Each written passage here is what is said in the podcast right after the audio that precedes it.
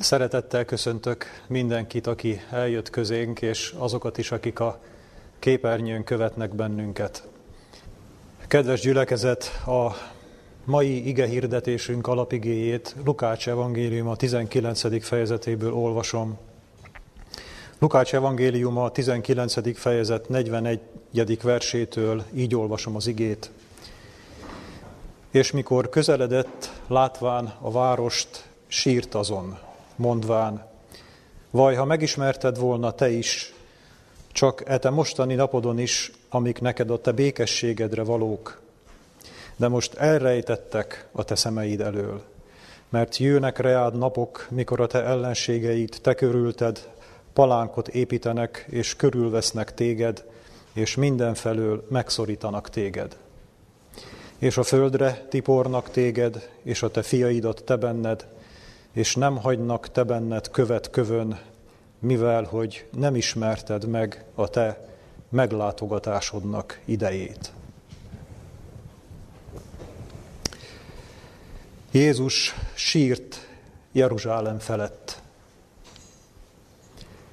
Az evangéliumokban két alkalommal olvasunk arról, amikor Jézus sírt. Egyik alkalommal Lázár halálakor, a másik alkalommal pedig Jeruzsálem sorsa miatt sírt.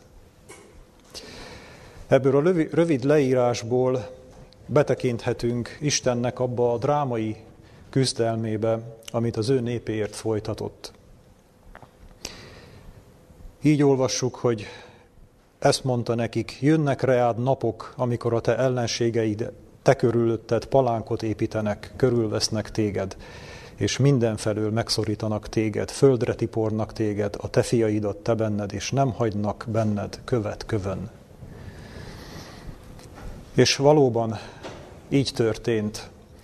Időszámításunk szerint 70-ben Jeruzsálem ostromakor, majdnem szó szerint ez lett a város vége.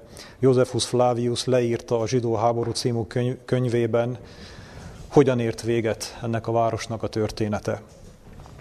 Belső pártokra szakadtak az emberek, egymás ellen fordultak, személyek is, és miközben a rómaiak ostromolták őket, és kiéheztették, így reménytelenül haltak meg.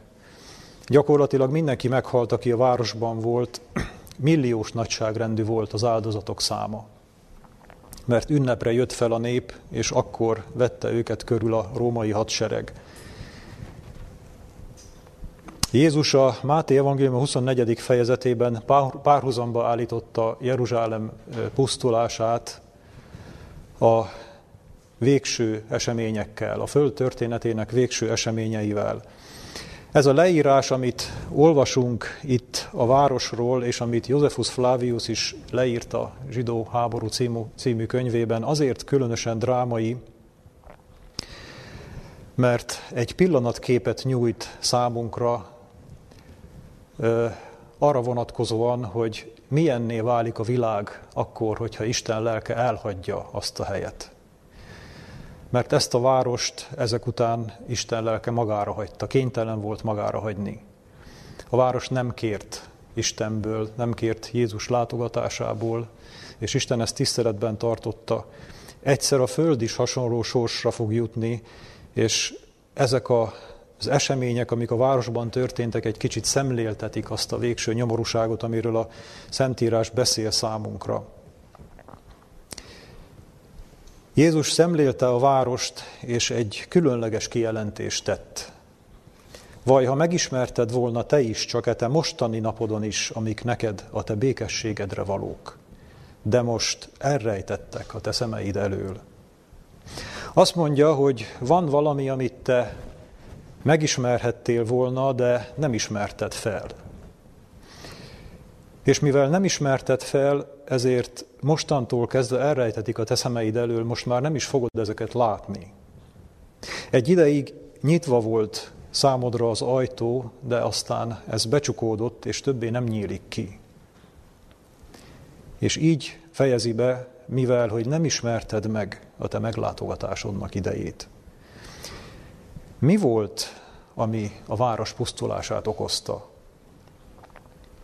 Nem a bűnei, nem a tudás hiánya, még csak nem is a hit hiánya. Ezek az emberek nem voltak gonoszabbak, mint bármilyen más népek. Ugyanúgy éltek, ugyanúgy teltek a mindennapjaik. Egy hibájuk volt, nem ismerték fel Jézust, amikor meglátogatta őket. És ez a látogatás nem egy szokványos látogatás volt, ez Jézusnak az utolsó látogatása volt. Ezt követően lejárt a város kegyelem ideje, bár nem tudott erről. Jézus sírása nem volt ok nélkül. Jézus tudta, hogy ezekben a percekben dől el a városnak és a választott népnek az örök sorsa, ami végül be is következett. De Jézus nem először látogatta meg Jeruzsálemet, hiszen itt volt az ő lakhelye.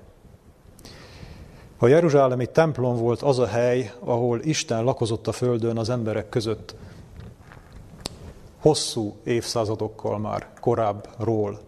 Így olvassuk Mózes második könyve 25. 25. fejezetében így szólt Isten nekik, készítsetek nékem szent hajlékot, hogy közöttetek lakozzam. És valóban a nép megépítette, ez először a Szent Sátor volt a pusztában, majd Silóban, végül a Jeruzsálemi templom, ahol Isten lakozott velük.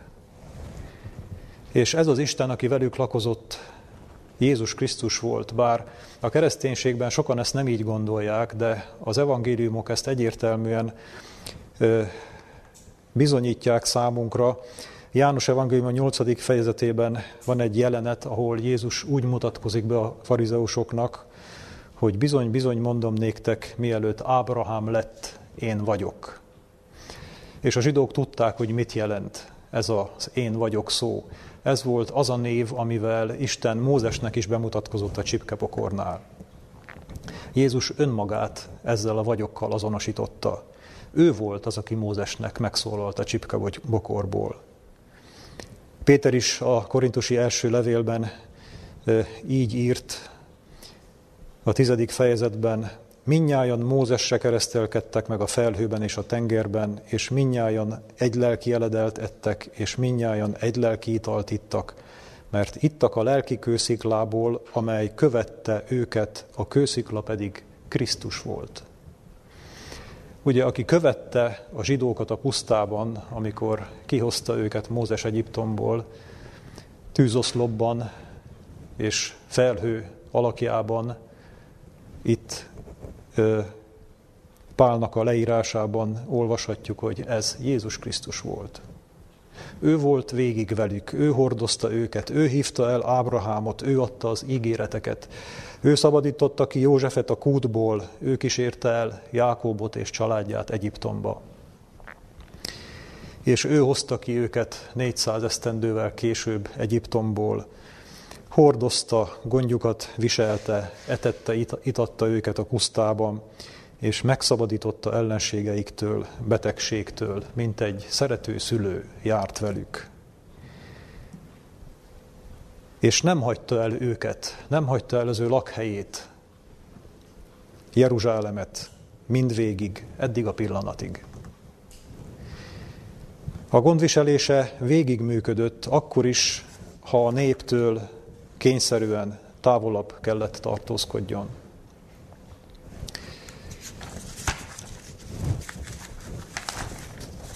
De időnként eljött és meglátogatta őket, ahogyan minket is időnként személyesen meglátogat.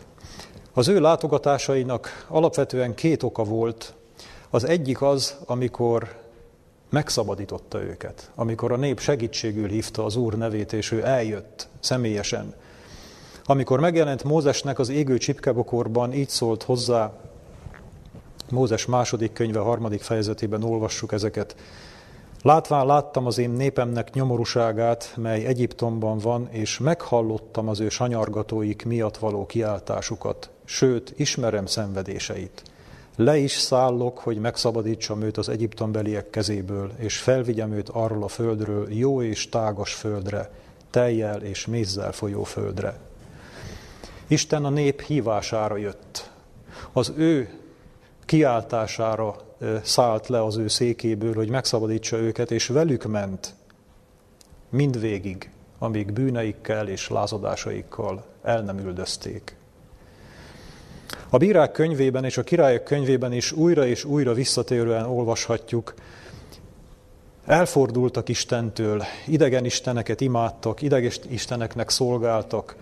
Isten ezért megengedte, hogy a környező pogány népek megszorongassák őket, aztán ezután nyomorúságokban az Úrhoz kiáltottak, az Úr pedig meghallgatta az ő kiáltásukat, és megszabadította őket. Aztán újra kezdődött előről, újra elfordultak az Istentől, újra idegen Isteneknek szolgáltak. Isten újra megengedte a nyomorúságot. Nyomorúságokban újra az úr, Úrhoz kiáltottak, és az Úr újra megszabadította őket. És ez így ment újra és újra. És amikor a nép újra és újra fellázadt Isten ellen, akkor ő sértettség nélkül távozott, miközben távolról figyelte és hordozta a népet. És nincs ez ma sem másképpen. A mi életünkben is ezek a ciklusok ismétlődnek. Nyomorúság, segítségül hívás, szabadulás, majd újra elfordulunk, és újra jön a nyomorúság.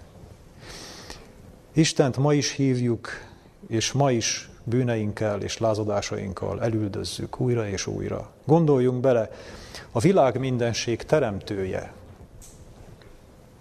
korlátlan ura, megalázkodik, leszáll az égből, az ő székéből, és lejön, hogy meglátogassa a bűnös embert a porban, aki odahívta őt, majd utána elüldözi és ez ismétlődik. A 113. Zsoltárban olvassuk, hogy kicsoda hasonló az Úrhoz, ami Istenünkhöz, aki magasságban lakozik, aki magát megalázva tekint szét menjen és földön, aki felemeli az alacsonyt a porból, és a szűkölködőt kivonszol a, sár, sárból. Így hordozta Jézus mint egy másfél évezreden keresztül a zsidó népet, és így hordoz minket is nap mint nap. De van egy másik fajta látogatása is Jézusnak, amikor nem a szabadítóként jön el, hanem amikor meglátogatja a népe bűneit. Amikor szabadítóként jön el, akkor annak örülünk. Annak a zsidók is örültek. De amikor meglátogatja a nép bűneit, amikor kérleléssel vagy fenyítékkel jön, ez a fajta látogatása már kellemetlenebb. Ézsaiás 13. fejezetében olvassuk, én meglátogatom a földön a bűnt és a gonoszokon vétküket, és megszüntetem az istentelenek kevésségét, és az erőszakoskodóknak gőgét megalázom. Így látogatta meg a zsidó népet, többször is. A sínai hegyen, Kádes Barneánál, amikor a nép fellázott, vagy amikor bálványimádásba süllyedtek, vagy az asszír, vagy a babiloni fogságok idején. Volt, amikor lelkükre próbált beszélni, volt, amikor megfenyítette őket. Jeruzsálemet tehát nem először látogatta meg Jézus, de ez volt az utolsó. És az, hogy mennyit küzdött értük, az, az a Máté evangéliuma 23. fejezetének a 37. verséből is kiderül, ahol ugyanezt a jelenetet látjuk, Jézus így szól, Jeruzsálem, Jeruzsálem, ki megölöd a profétákat, és megkövezed azokat, akik te hozzád küldettek. Hányszor akartam egybegyűjteni a te fiaidat, mint a tyúk egybegyűjti a kis csirkéit szárnya alá, és te nem akartad. Azt mondja Jézus, hogy hányszor próbáltam meg, hányszor jöttem el közét, hányszor látogattalak meg téged személyesen, próbáltam a lelkedre beszélni, de te nem akartad és a nép végül már nem is tudta ezt megtenni. Nem ismerte fel az ő meglátogatása idejét. Vajon mi felismerjük a mi meglátogatásunk idejét? Mi is úgy vagyunk vele, hogy a szabadítást szívesen vesszük. Örülünk az Istennel szerzett tapasztalatoknak. Örülünk, amikor a mi életünkben megnyilvánul. Nagy dolog ez. Nagy dolog az, hogy nem csak a Bibliából ismerjük meg, hanem egyszer felismerjük, hogy az én életemben is ott van. És szólt hozzám, és megszabadított. De a kérdés az, hogy az ő feddését és kérlelését is halljuk-e, vagy csak a szabadítását vesszük észre.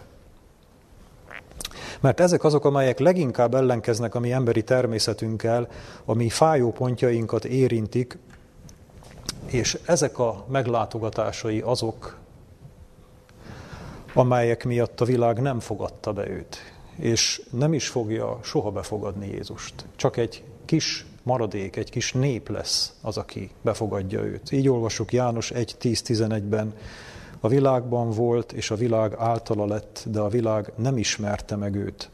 Az övéi közé jött, és az övéi nem fogadták be őt. Ezért nem fogadták be, mert nem csak szabadítóként jött. Figyeljük meg a kereszténységben, nagyon sokan, sokat hallunk Jézusról, az ő eljöveteléről, az ő szeretetéről, azzal arról, hogy, mi, hogy hordoz minket, szeret minket, meg akar minket menteni, az ő jó szándékáról, az ő jó hiszeműségéről. De amikor a mi bűneinket látogatja meg, arról még magunk előtt sem, és magunknak sem szívesen beszélünk. Ezeket nem szeretjük. Ezekről nem szeretünk gondolkodni, és ezekre nem szeretünk visszaemlékezni. Pedig ezek a látogatások a legfontosabbak az ember számára, ezek a legértékesebb kincsek. Egyedül ezek tudnak minket megmenteni a kárhozati halálból, és egyedül ezek azok, amelyekből megismerhetjük, hogy mi az, ami a mi békességünkre való. Semmi másból nem ismerhetjük meg. Nincs más út. Jeruzsálem lakói is megismerhették volna még ezen az utolsó napon is, de nem ismerték meg. És innentől kezdve elrejtettek az ők szemei elől.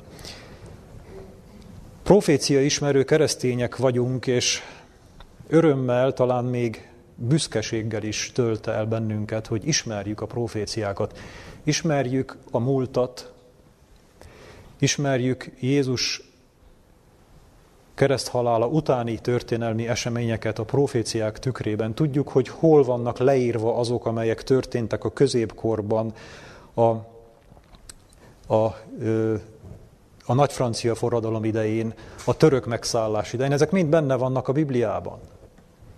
És ismerjük a jövőt is. Azt is tudjuk, hogy ezután mi fog történni. Meglepő pontossággal. És tudjuk azt is, hogy közel van Jézus második eljövetele. Nagyon közel van. Foglalkoztat bennünket az, hogy mikor kerül erre sor. Bár tudjuk, hogy azt a napot és azt az órát senki nem ismeri, mégis szeretjük magunkba számolgatni és latolgatni, hogy mégis mikor lesz ez. Az utolsó nagy távú idői profécia, idői kijelentés, a 2300 éves profécia már 176 éve lejárt és utána már csak Jézus második visszajövetele várható, de nem tudjuk, hogy ez mikor fog bekövetkezni. Figyeljük a jeleket, mert tudjuk, hogy a jelek alapján lehet tájékoztatni, tájékozódni. Isten hívő népét nem fogja váratlanul érni. Jézus visszajövetele. De mégis ott van az a kimondatlan kérdés sokakban, hogy 176 év. Akkor most közel van a küszöbön, vagy még mindig távol van? Hiszen már az őskeresztények is közelre várták. Generációk értek abban a reménységben, hogy közel van a küszöbön, mindjárt itt lesz, mindjárt eljön. A történelmen évő hívők összlét számához viszonyítva csak egy parányi maradék fogja látni, ahogy Jézus dicsőségesen visszajön. Ők fogják látni a szemeikkel. Akkor Miért van az, hogy mindenki várja őt, holott a legtöbb ember meghal, mielőtt Jézus visszajönne? Sokszor úgy feltesszük magunknak is a kérdést, hogy hát vajon mi fogjuk látni, nem fogjuk látni. Jézus, amikor az ő visszajöveteléről beszélt, akkor figyeljük meg, hogy valami másra helyezte a hangsúlyt. Márk evangélium a 13. fejezete 32. versétől, ha olvasom az igét, nézzük meg, hogy mire is helyezte Jézus a hangsúlyt. Így szólt a tanítványokhoz, arról a napról és óráról pedig senki semmit nem tud, sem az égben az angyalok, sem a fiú, hanem csak az atya. Figyeljetek, vigyázzatok és imádkozzatok, mert nem tudjátok, mikor jöjj el az az idő. Úgy, mint az az ember, aki messze útra kelve házát elhagyván és szolgáit felhatalmazván, és kinek-kinek a maga dolgát megszabván, az ajtónálónak is megparancsolta, hogy vigyázzon. Vigyázzatok azért, mert nem tudjátok, mikor érkezik meg a háznak az ura, este, vagy éjfélkor, vagy kakasszókor, vagy reggel. Hogyha hirtelen megérkezik, ne találjon titeket aluva. Amiket pedig néktek mondok, mindenkinek mondom, vigyázzatok. Azt olvassuk, hogy Krisztus a házura az ő visszajövetelekor aludva talál egyeseket. Az ő visszajövetele hirtelen lesz, és egyesek aludni fognak. Tudjuk, hogy Jézus dicsőséges visszajövetelét megelőzően olyan nyomorúság lesz a Földön, amilyen nem volt, amióta nép kezdett lenni. Akkor lesz a hét csapás. Tegyük fel a kérdést, az az időszak, amikor a világ a létezésének a legnagyobb, legnagyobb traumáját éli át, amikor a Föld az utolsó élet-halál küzdelmét küzdít a, a világon, akkor elképzelhető, hogy egyesek alszanak? Senki nem fog akkor aludni.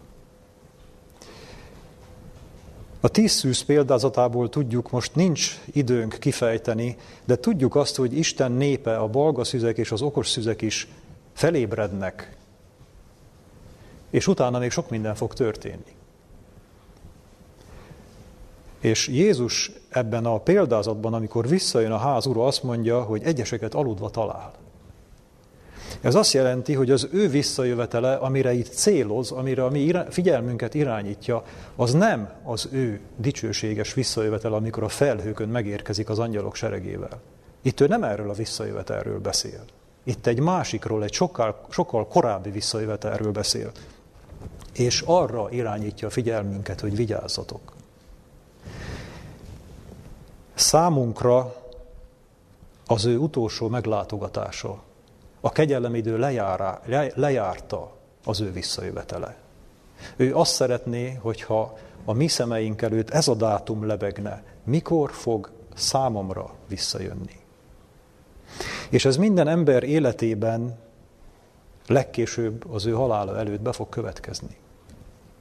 A kérdés tehát nem az, hogy melyik az a nap, amikor majd minden szem meglátja őt az ég felhőiben. A kérdés az, hogy felismerjük-e, felismerem-e az ő meglátogatásának, az ő utolsó meglátogatásának az idejét, mielőtt lejárna az én időm.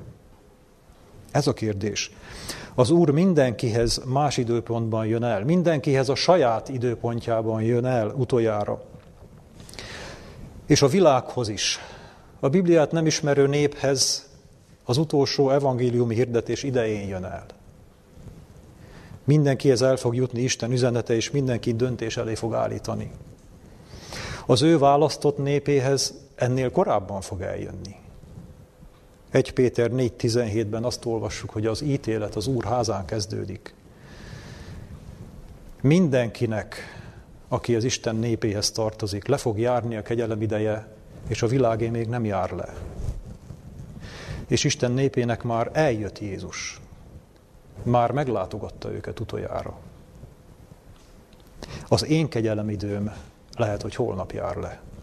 Lehet, hogy Jézus számomra holnap jön el, vagy ma. Milyen összefüggés van az ő utolsó látogatása és a kegyelemidő lejárta között? Azt látjuk az alapigéből, hogy Jézus meglátogatta Jeruzsálemet, és eldöntötte a sorsát. Nem ezt látjuk. Jézus nem állította választás elé Jeruzsálemet.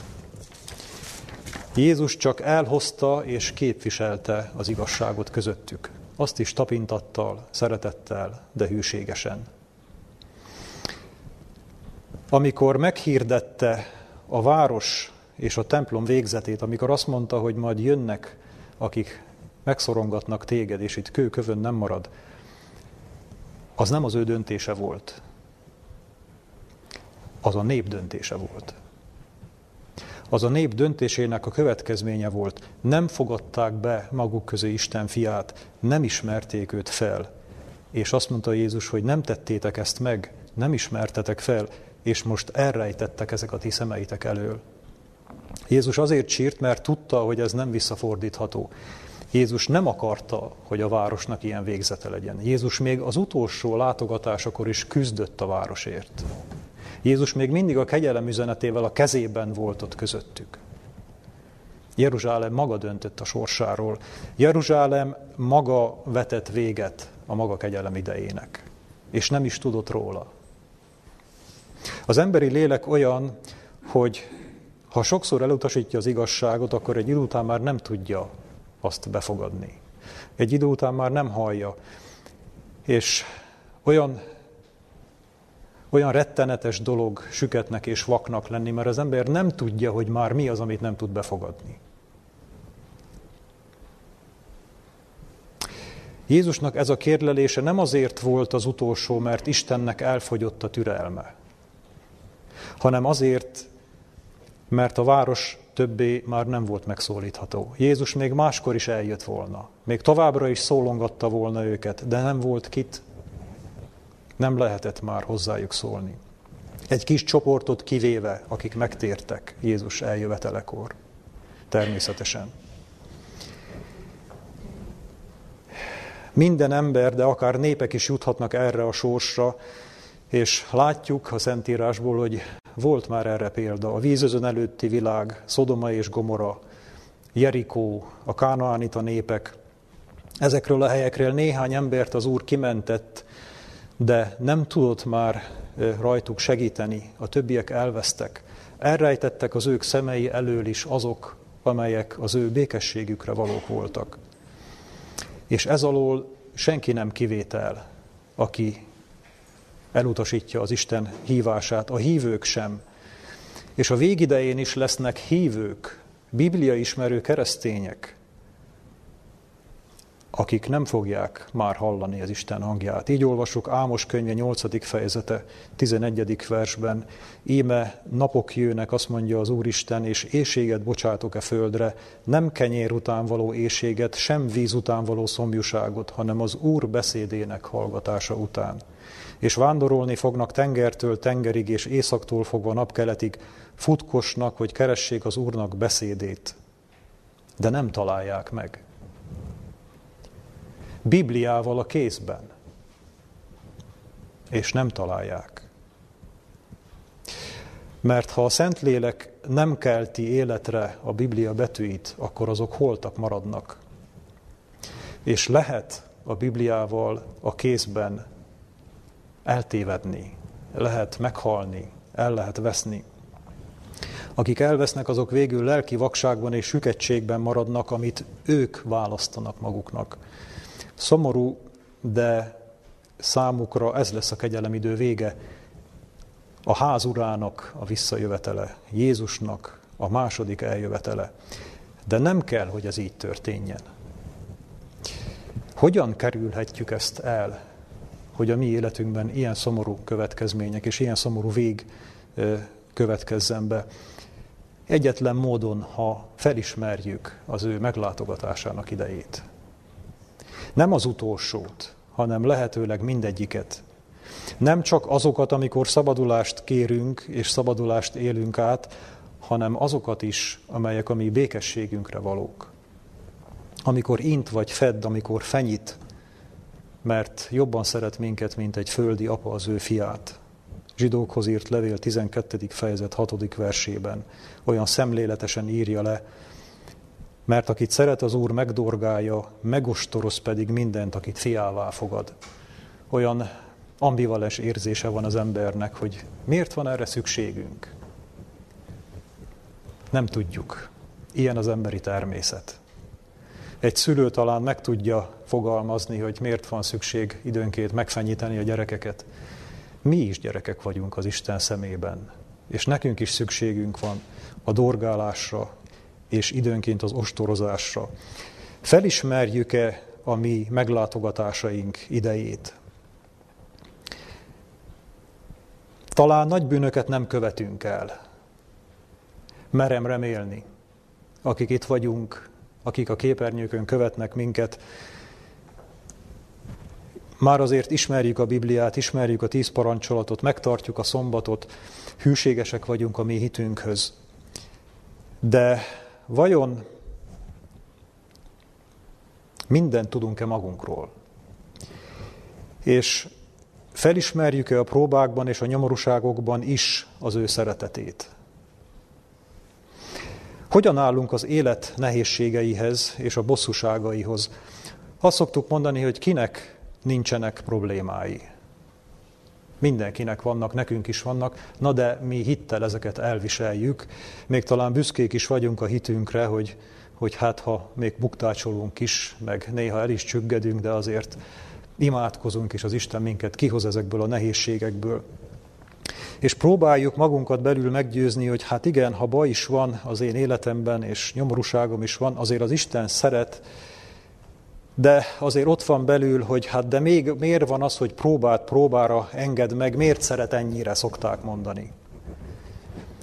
A próba nem sokat ér, ha csak szenvedünk benne.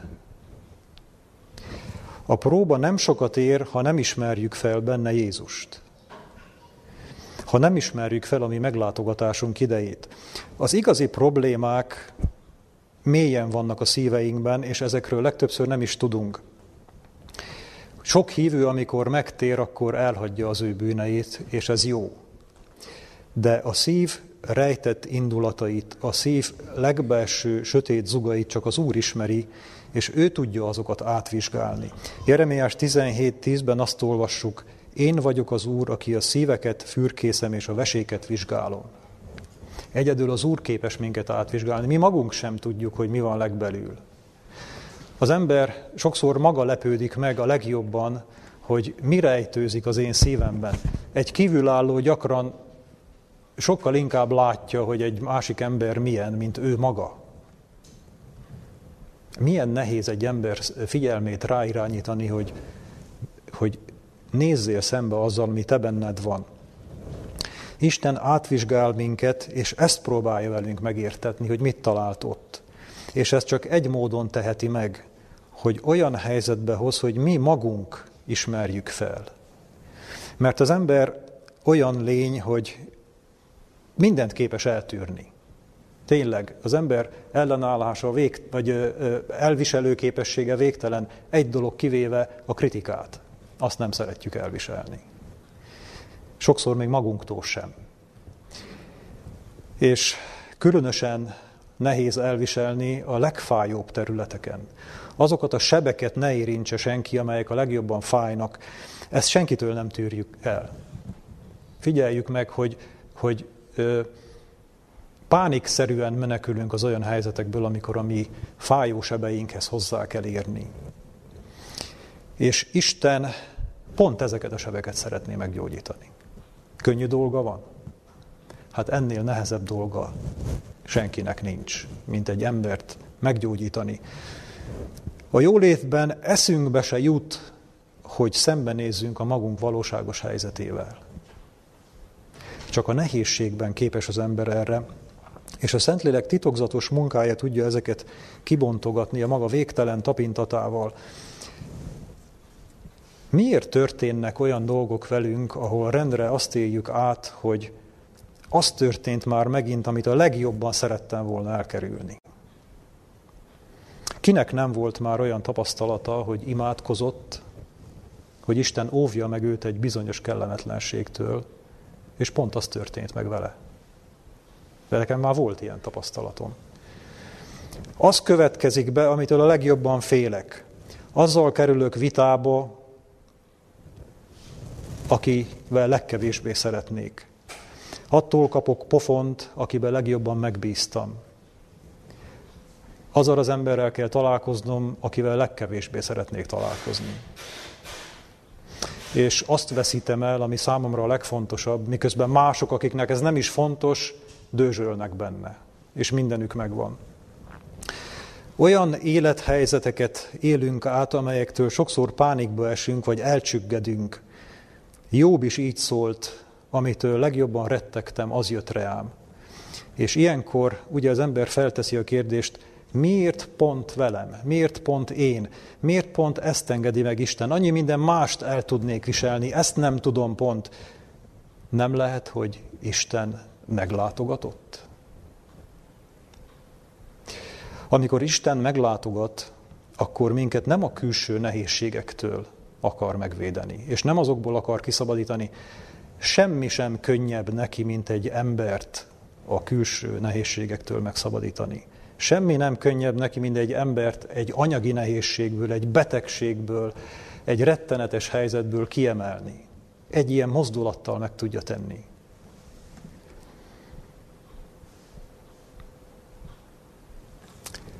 hanem Isten a mi bűneinkből, a mi belső félelmeinkből, a mi bilincseinkből, a mi megkötözöttségeinkből szeretne megszabadítani.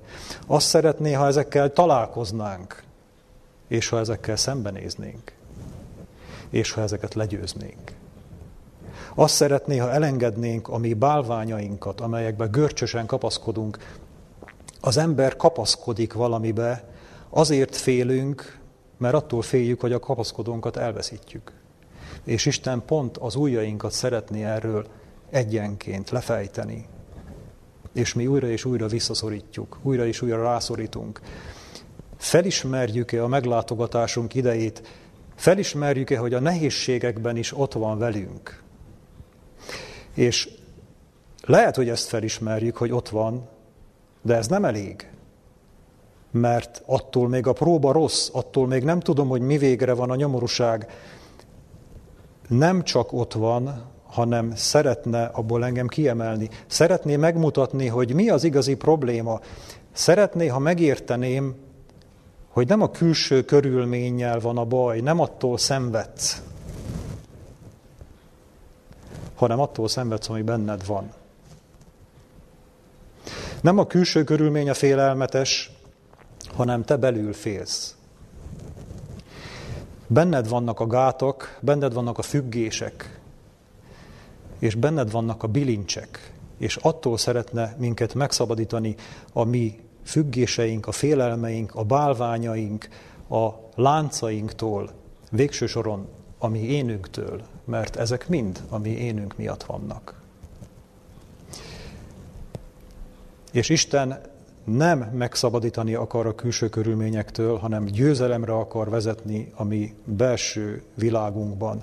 Ezért van itt velünk, ezért jön el a próbákban, és ezért látogat meg minket újra és újra olyan helyzetekben, amelyeket mi nem szeretünk és nem értünk. És most lehet, hogy azt mondod magadban, hogy jó, lehet, hogy most én felismerem az én belső bilincseimet, a belső megkötözöttségeimet, félelmeimet, és görcseimet, na de attól, hogy megismerem őket, most mire megyek vele, azok még ott vannak. Nem tudok velük semmit kezdeni. Nem tudok arra, vágyni, amit, arra nem vágyni, ami tilos, nem tudom szeretni az ellenségemet, nem tudok örülni a pofonoknak, nem tudom lenyelni a veszteségeket, rosszul vagyok tőle, szenvedek, ez nem, nem változik. Lehet, hogy velem van a baj, de akkor se változik. De ne ijedjünk meg, ha ez nem megy egyik pillanatról a másikra. A legnagyobb áttörés az, amikor, amikor kimerjük mondani, hogy, hogy velem van a baj. Nem azzal a másikkal. Nem a körülményekkel, nem a sorssal, hanem én velem van, én bennem van a probléma. Ez a legnagyobb áttörés. Ha ez megtörténik, ha én már hinni tudok Jézusnak, amikor, amikor ő engem meglátogat és rámutat arra, hogy hol van a probléma gyökere, és én hinni tudok neki, és elfogadom az ő szájából, az ő kezéből, amit adni akar nekem, az, az majdnem a, a, a győzelemnek a 90 a Mert hogyha hiszek neki, és engedelmeskedek neki, akkor azt mondja az írás, hogy álljatok ellene, és elfut tőletek. Az érzelmek, a félelmek, a szenvedések el fognak lassan múlni, el fognak kopni, hogyha mi engedünk az Isten késztetésének. Hogyha én nem őrzöm magamban a haragot a másik ember iránt, mert tudom, hogy igazából ő olyan, amilyen, de én miért haragszom rá? Igazából velem van a gond, akkor egy idő után elpárolog az a haragom. Ha pedig még mindig azt gondolom, hogy ő vele van a gond, és nem velem, akkor állandóan ezen fogok lovagolni, állandóan ez erősödni fog bennem, ezt fogom táplálni, ezt a tüzet. Ha ráirányítom a szemem az igazságra, akkor szépen lassan elfog, az összes többi dolog nem kap táplálékot, és elpárolog, elgyengül, elmúlik, meg fogok változni. Higgyük el, hogy ezt jelenti a hitáltali megigazolás ebből a szempontból, hiszek Krisztusnak, aki engem meglátogat nap, mint nap, nem az érzelmeimnek hiszek, hanem neki hiszek, és miután neki hiszek, és tudom, hogy az az igazság, amit ő mond, onnantól kezdve már nem fog, már attól a perctől kezdve nem fognak engem olyan szorosan az én bilincseim. És ezek egyre lazábbak és lazábbak lesznek. És el fogok jutni oda végül, hogy nem lesz nehéz az Isten útján járni. El fogok jutni oda végül, hogy ami az én békességemre való, az valósággá válik. Mert felismertem az én meglátogatásom idejét. Mert felismertem azt, amit Isten mondott nekem azokban a pillanatokban, amelyeket nem szeretek, és amelyeket nem szerettem. De elfogadtam tőle, és valóban az én békességemet el tudták ezek hozni. Ha én felismerem az én meglátogatásom idejét, akkor újra meg fel fogom ezt ismerni, és újra felismerem, és újra és újra, akkor nem rejtetnek el az én szemeim elől azok, amelyek az én békességemre valók. És azt is fel fogom ismerni, hogy nem csak akkor volt velem Krisztus, amikor meglátogatott, hanem mindvégig itt volt velem és mindvégig velem tartott ezen az úton. Látni fogom a világ mindenség legnagyobb csodáját, azt, ahogy Isten megszabadít engem a bűneimből és az én bilincseimből, és valósággal szabad leszek. Mert ez a valóságos szabadítás és valóságos szabadulás. Én azt kívánom mindannyiunknak, hogy ne kövessük Jeruzsálem példáját, hanem ismerjük fel a mi meglátogatásunk idejét. Amen. Szerető mennyei atyánk, felséges Istenünk, hálás szívvel köszönjük meg neked Jézus Krisztus nevében ezeket a drága igéket, amelyeken keresztül felhívtad a mi figyelmünket arra, hogy nem csak Jeruzsálemet látogattad meg, és nem csak Jeruzsálemet hordoztad, hosszú évszázadokon keresztül, hanem minket is, a mi életünket is te vezeted, te hordozod, és te vagy az, aki minket újra és újra meglátogatsz. Meglátogatsz a te szabadításoddal, de meglátogatsz a te útbaigazításoddal, és időnként a te feddéseiddel is, a te tanításaiddal is. Istenünk, segíts nekünk, hogy maradjon nyitva a mi fülünk és a mi szemünk, hogy ne forduljunk el tőled, hogy felismerjük a mi meglátogatásunk idejét, hogy megértsük, hogy mi az a jó, ami a mi békességünkre való. És higgyünk neked, higgyük el azt, hogy nem reménytelen ez a helyzet, nem reménytelen ez a küzdelem, mert te végig tudsz vezetni ezen az úton, és végül valóban eljuthatunk a célig, addig a célig, amelyet te mutattál meg számunkra, amely ott lesz majd veled a mennyben. És ehhez ez az út vezet, ami néha olyan nehéznek és keskenynek tűnik, néha járhatatlannak látszik. De ha felismerjük nap mint nap a te meglátogatásaid idejét, akkor látni fogjuk azt is, hogy hogy lehet mégis ezen a járhatatlan úton végigmenni, hol vannak azok az átjárók, amelyek járhatóak, a te segítségeddel járható lesz. Hálásan köszönjük, Urunk, hogy van esélyünk még, hogy az ajtó még nyitva áll, hogy Te még mindig szakadatlanul látogatsz minket. Urunk, gyere el hozzánk újra és újra, látogass meg minket, és segíts, hogy mi el ne üldözzünk téged a mi lázadozásainkkal és a mi bűneinkkel. Hálásan köszönjük, hogy erre még lehetőséget adsz Jézusunk nevében. Amen. Bye.